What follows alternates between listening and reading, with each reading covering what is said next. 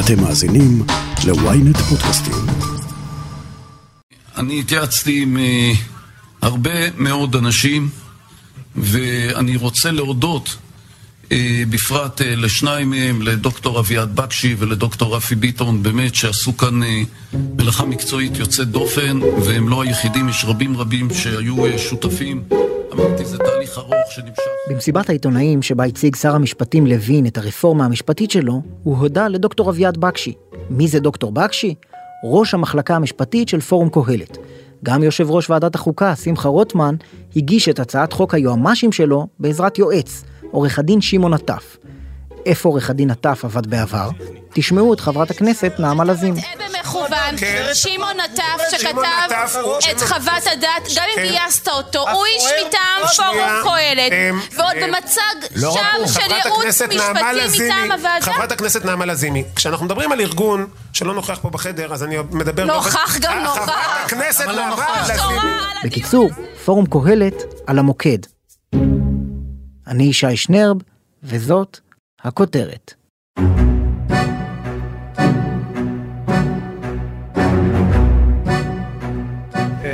כבוד יושב ראש הכנסת, שרים, חברי כנסת, מרצים נכבדים, גבירותיי ורבותיי. ברוכים הבאים לכנס קהלת על חוק יסוד ישראל מדינת הלאום של העם היהודי. פורום קהלת הוא כנראה ארגון הימין המשפיע ביותר בישראל. בשמאל בטוחים שהוא מסוכן יותר מארגון להבה של בנצי גופשטיין. בימין משוכנעים שהצלחתו היא דווקא בשורה דמוקרטית. אבל מנכ"ל הפורום, מאיר רובין, מספר שהוא הוקם כמעט בטעות. הכל התחיל כשבשנת 2012 פרופסור משה קופל מהמחלקה למדעי המחשב בבר אילן נפגש עם כמה עשירים אמריקנים. הוא ישב לשיחה עם, עם התורמים של הפורום, ומפה ומשם שאלו אותו אם יש משהו שאפשר לעשות לשפר את המצב בישראל, והוא אמר, אני חושב שכן. ביקשו תוכנית, נתן תוכנית, וקיבל מיליון דולר בשנה לשלוש שנים, ומשם זה התפתח. הפורום קיים כמעט 11 שנה, יש בו בערך 160 אנשי צוות. זה מלכ"ר, עמותה ללא כוונת רווח, שמקדמת את המעמד של ישראל כמדינת הלאום היהודי, משילות וחירות.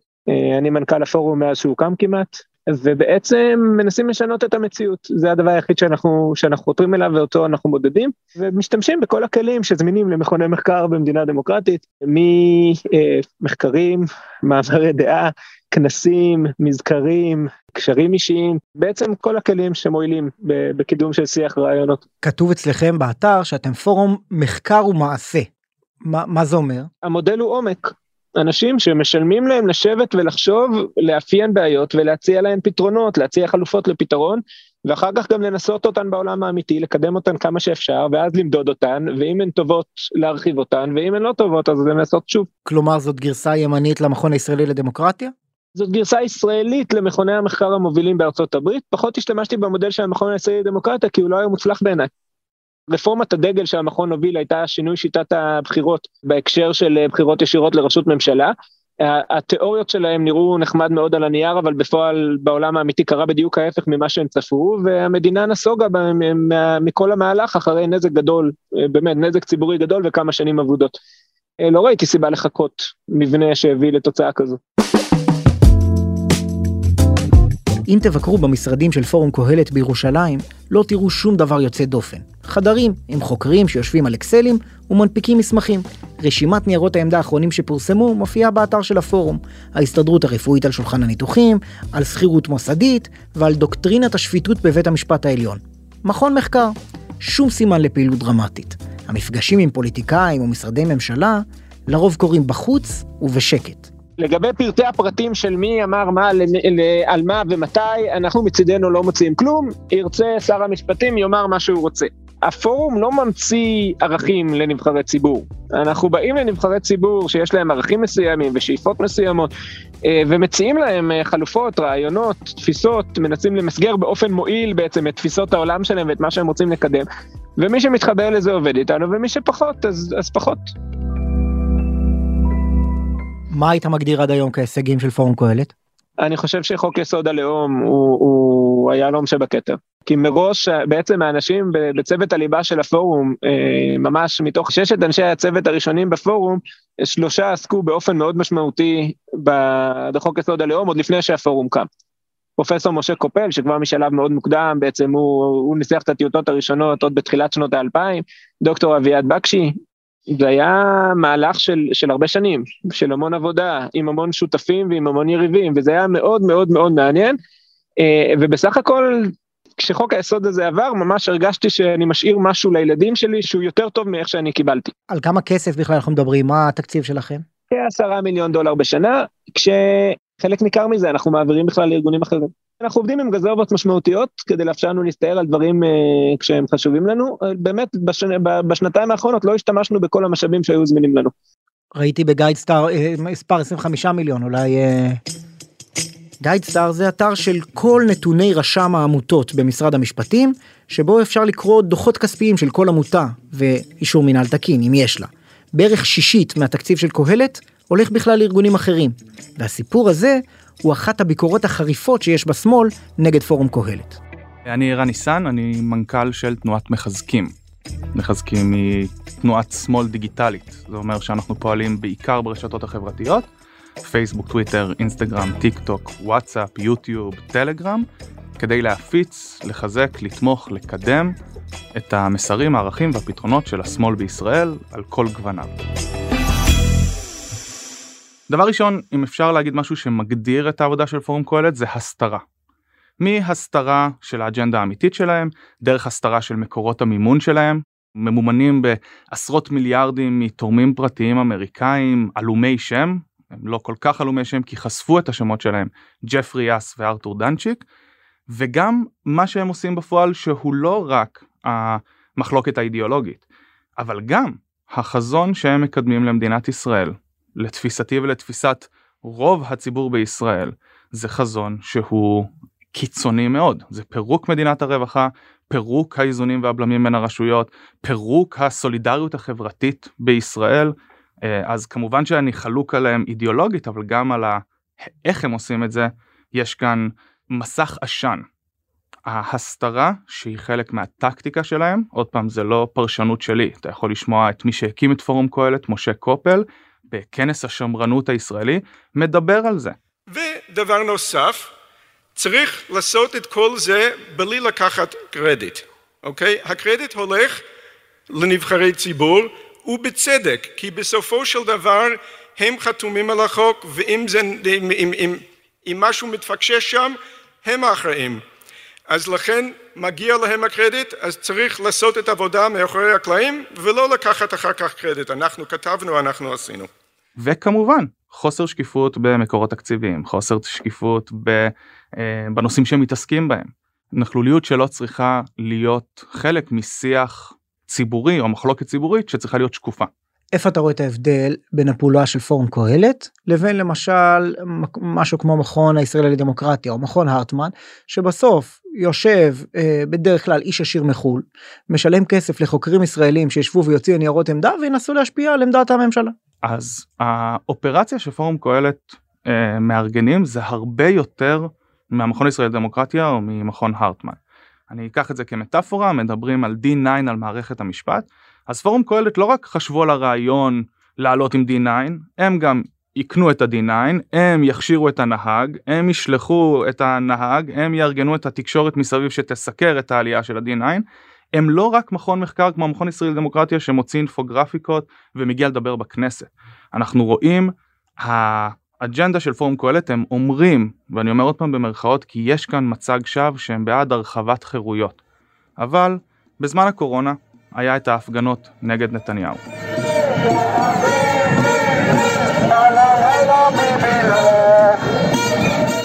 אמיר אוחנה, בן אדם שמאוד מקורב לפורום קהלת, אה, בזמנו היה שר לביטחון פנים.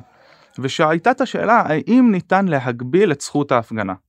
התכנסה ממשלת ישראל, ממשלת נתניהו, ומנדלבליט שהוא היועץ המשפטי לממשלה אמר אי אפשר להגביל את חופש ההפגנה. מגיע אמיר אוחנה ואומר יש לי כאן חוות דעת מתחרה לחוות דעת של מנדלבליט מי שכתב אותה זה אביעד בקשי הוא כאן מחוץ לדלת אני יכול להכניס אותו והוא יסביר לכם למה הוא מתכוון.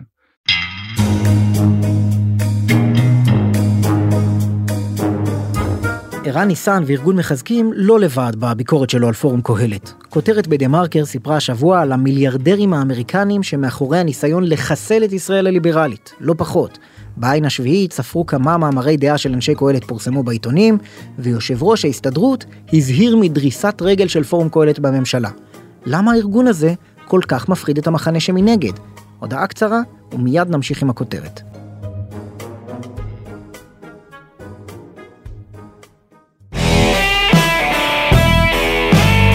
שלום, כאן נדב צנציפר, אני מזמין אתכם לריפליי, תוכנית הספורט שלי בוואנט רדיו. בכל יום רביעי ב-12 אשב לשיחה אחד על אחד עם האנשים המעניינים ביותר בספורט הישראלי. מאמנים, בעלים, שחקנים, פרשניות ופרשנים. הבטחה של צאנצי, כאן נדבר על הכל, בוואנט רדיו ובכל אפליקציות הפודקאסטים, אל תפספסו.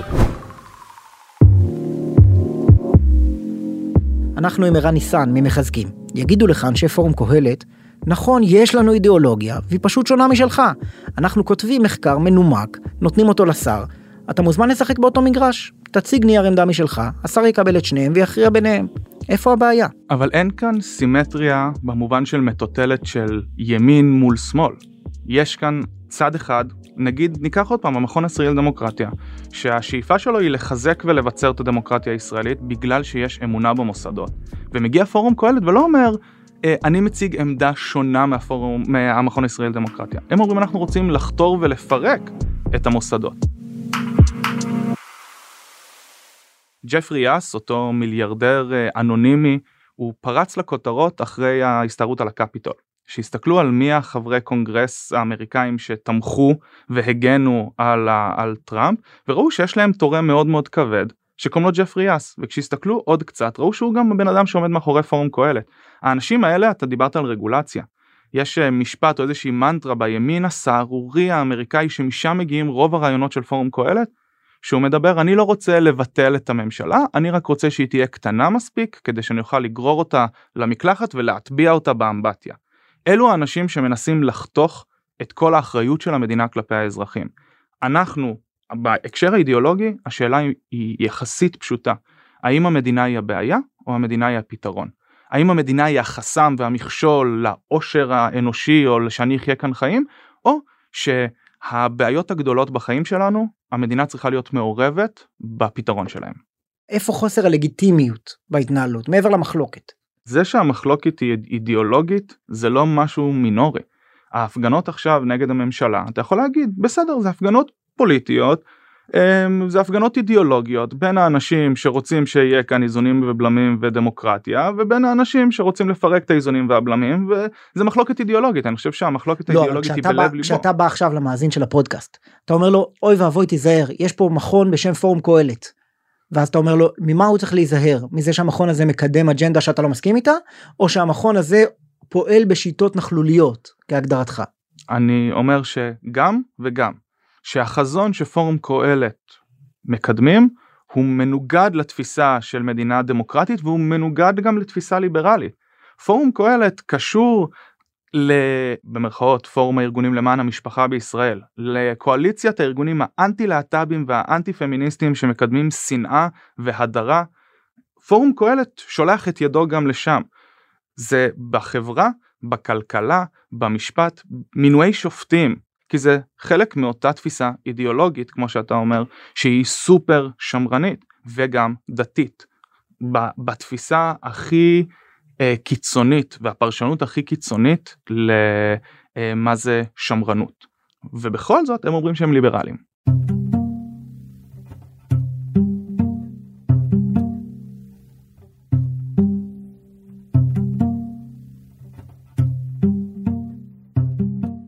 שמע, קראתי כמה ניירות עמדה של פורום קהלת ומחקרים שלהם. בסוף אתה מקבל מסמך מאוד מקיף, מאוד מנומק, אה, מאוד אקדמי בדרך כלל, שאתה יכול לחלוק על המסקנות שלו כמו שאתה יכול לחלוק על כל מאמר אקדמי, אבל אה, הם שמים אה, ערכים על השולחן שלהם וגם אה, נימוקים בצידם. מה הבעיה? קצרה היריעה מלפרק את הדוחות ולראות שגם המתודולוגיה שלהם היא פגומה.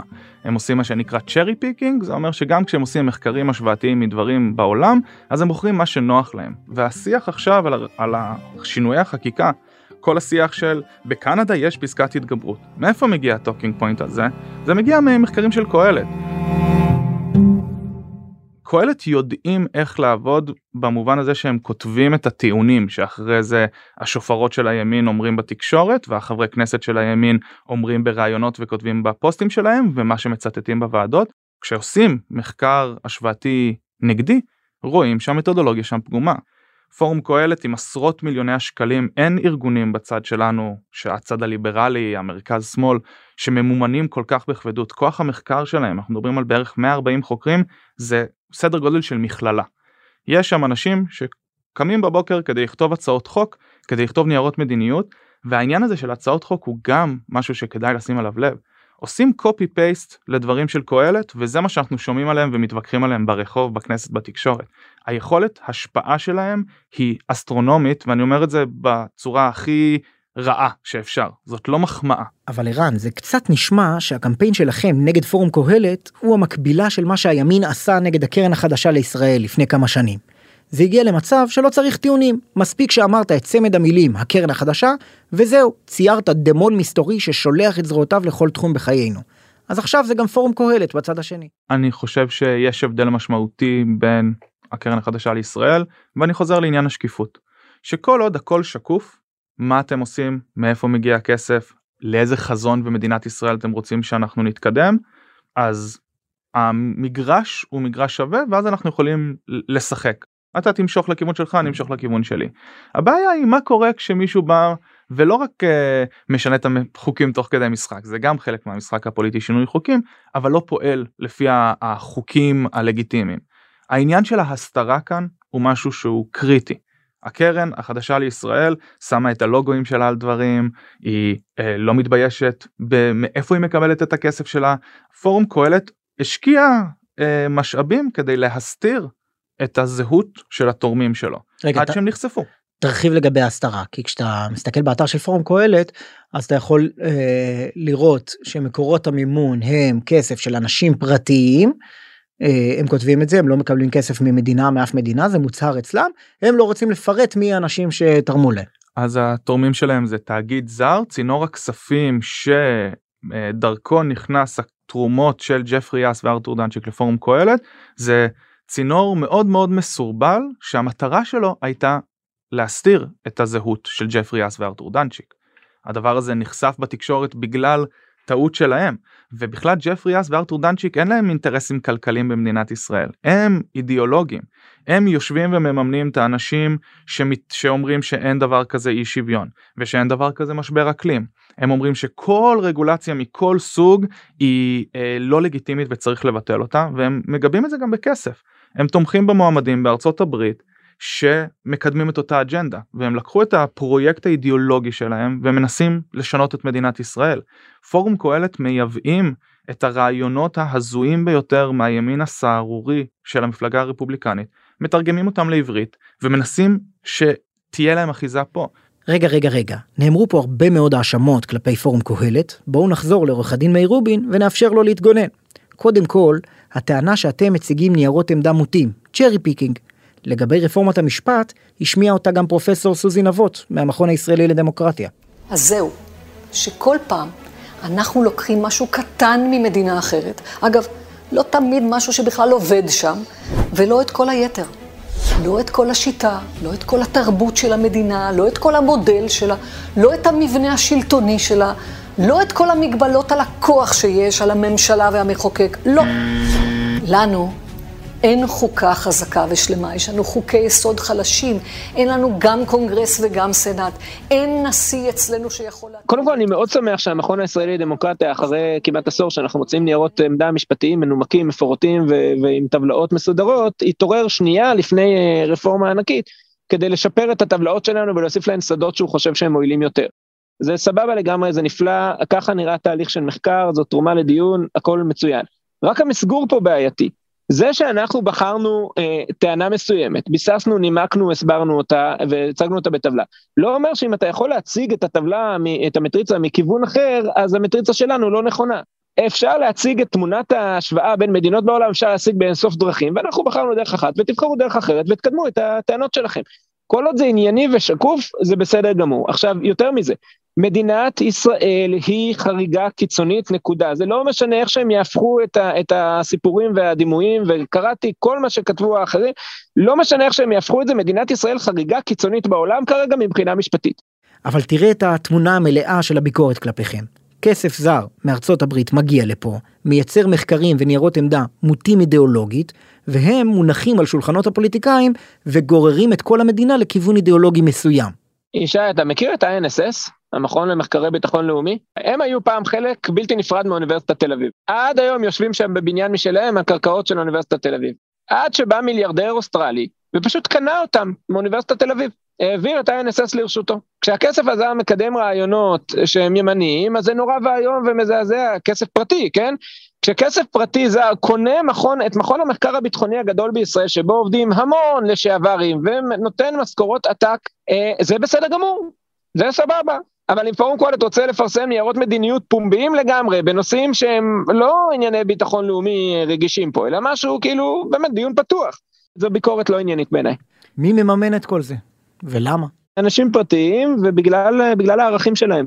אה, מדובר באנשים שאין להם אינטרסים בישראל, לא משהו שאני מכיר. אנשים אמריקאים. אני לא אומר מאיפה, אבל מדובר באנשים פרטיים. פורום קהלת לא מקבל כסף מממשלה? בשום פנים ואופן, אף פעם לא, לא ממשלה זרה ולא ממשלת ישראל.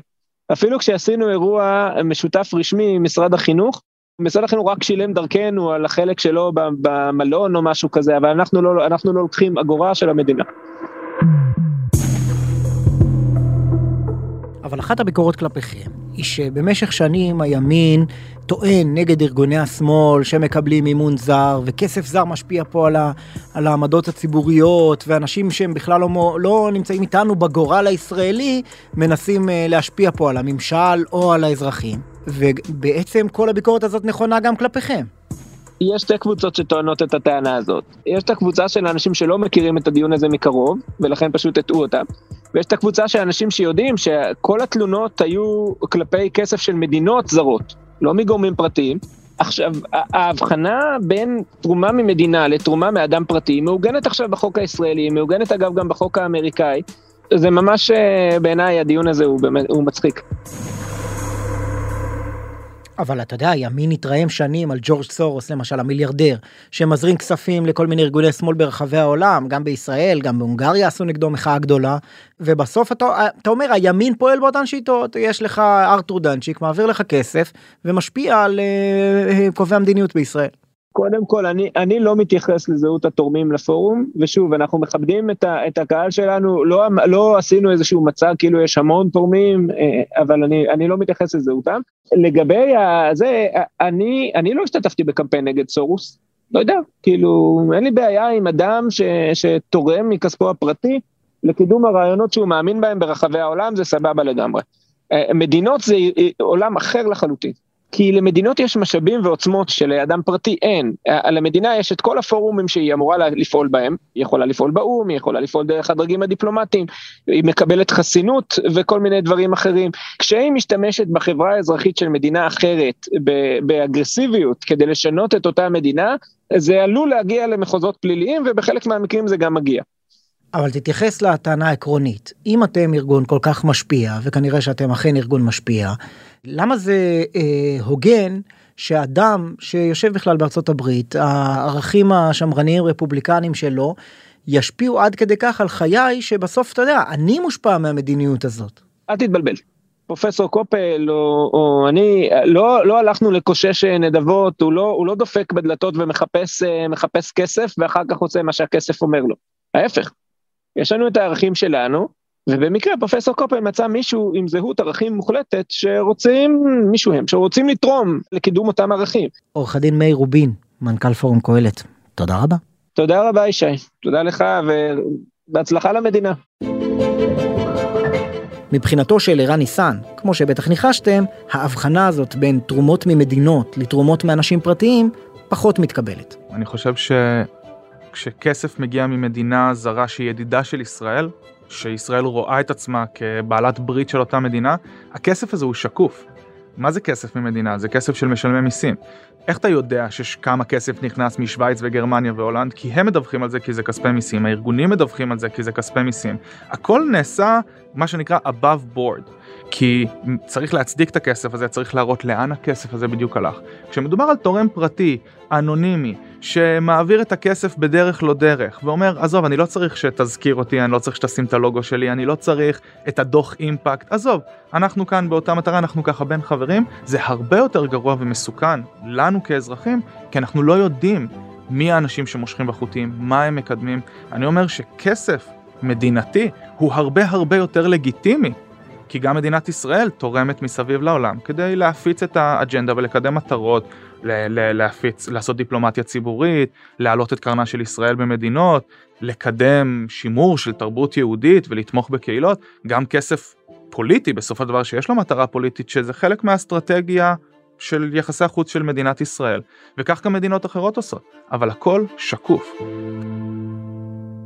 פורום קהלת פועל מצד אחד בהסתרה של העבודה שלהם וגם בהסתרה של המימון שלהם ולאן הוא הולך. כשמאיר רובין מצייץ בטוויטר הוא אומר יאיר לפיד קורא לנו חלק ממכונת הרעל.